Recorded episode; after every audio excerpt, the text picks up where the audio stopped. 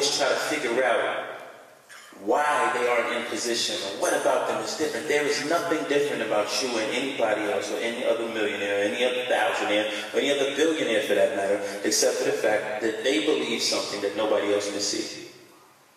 They believe in something that nobody else could see. They recognize something in themselves that they saw in somebody they admired, and they trusted what, they, what their heart said.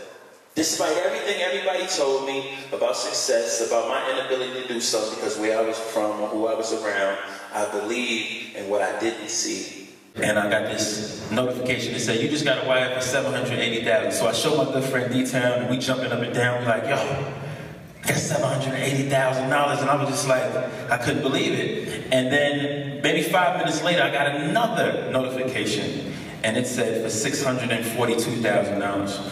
And this was all within 10 minutes. And all, all, I thought was maybe they, they had it wrong on the first one and they were just correcting it.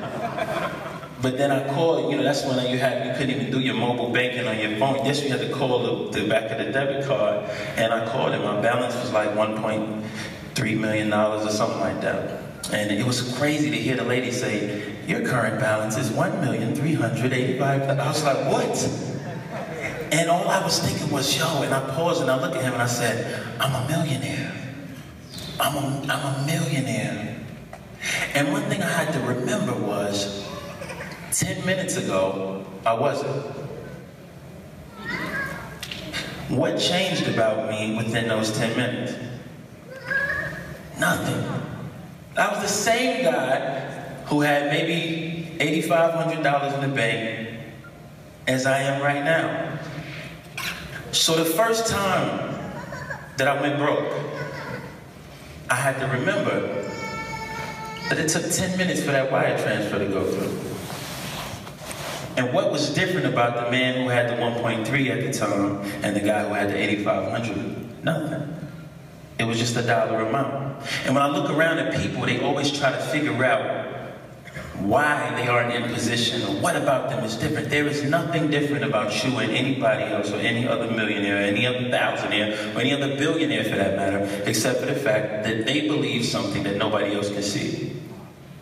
They believe in something that nobody else can see. They recognize something in themselves that they saw in somebody they admired, and they trusted what, they, what their heart said. Despite everything everybody told me about success, about my inability to do so because where I was from, who I was around, I believed in what I didn't see physically. And I'm even go as far as saying I believed in what you didn't see physically. Because what I saw was something totally different than what everybody else saw. So what was the difference between that person with 8,500 and that person with 1.3 million? There was no difference. The dollar amount was it. So the first time I went broke, because I'm gonna tell you something, in this game, you go broke like two or three times. And you just thank God that you can say that you went broke and, and bounce back. But at the end of the day, there are lessons learned within this business and there are lessons learned within life that'll show you that if I put my success in a dollar amount, then I just limit myself from who I could potentially be. I had guys who with guys I used to hang out with and thought was cool with me, made a whole diss record about me and was dissing me, literally for no reason. I never had an argument with these guys.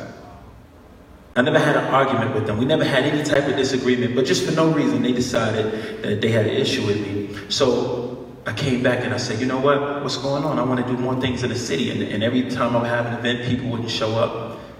I'm talking about a person who everywhere in the world is recognized and admired and loved, and in his own hometown was treated like a leper. So I got angry. And I said, you know what? Forget Milwaukee. So fast forward later, I got a lot of money. I came back and I wanted to do something else.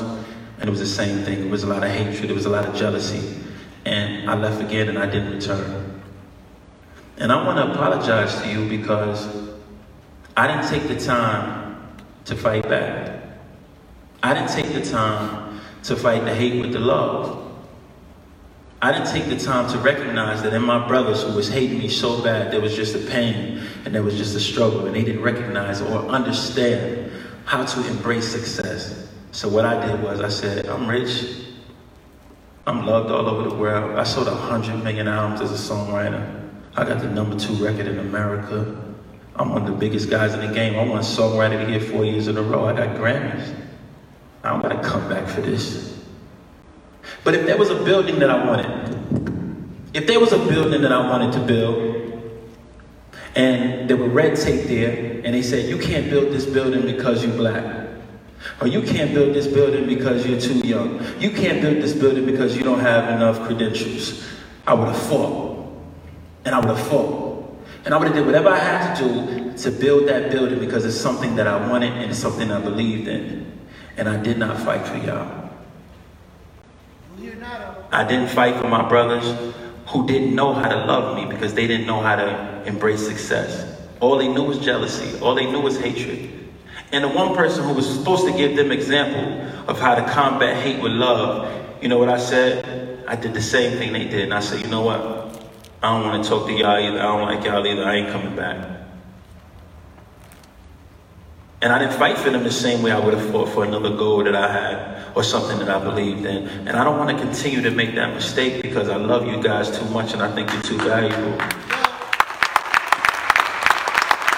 And, and I don't love you guys just because it's Milwaukee. I love it because I was you.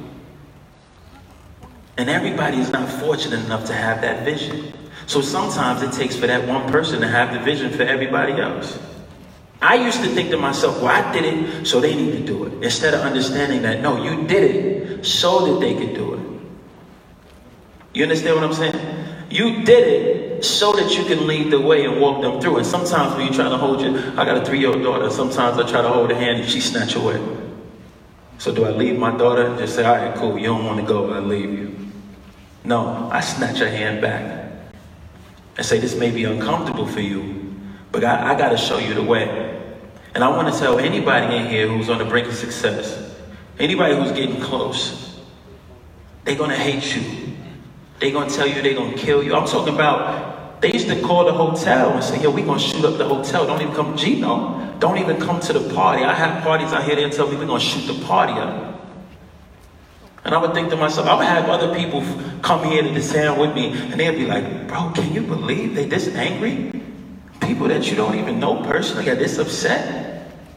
And I had to say, man, all they know is hatred. They don't even know better. I thought to myself as I matured and as I got older, you should have fought that hate with love. So anybody on the brink of success, understand this.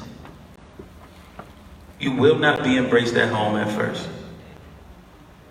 They don't know how to love you yet. They don't know how to love themselves. It's like that same person in the nail salons. When you say, I want to build my own hair salon, they be like, you might as well just keep on working in that booth. You are, you don't need to be doing all that. It's too tough. It's about that person in the mailroom next to you at the post office. You say, you know, I want to start my t-shirt line. They say, it's enough t-shirt lines. Yours ain't going to be no different. You need to just keep on working like me. You know why? Because people are comfortable when they can see you where they are.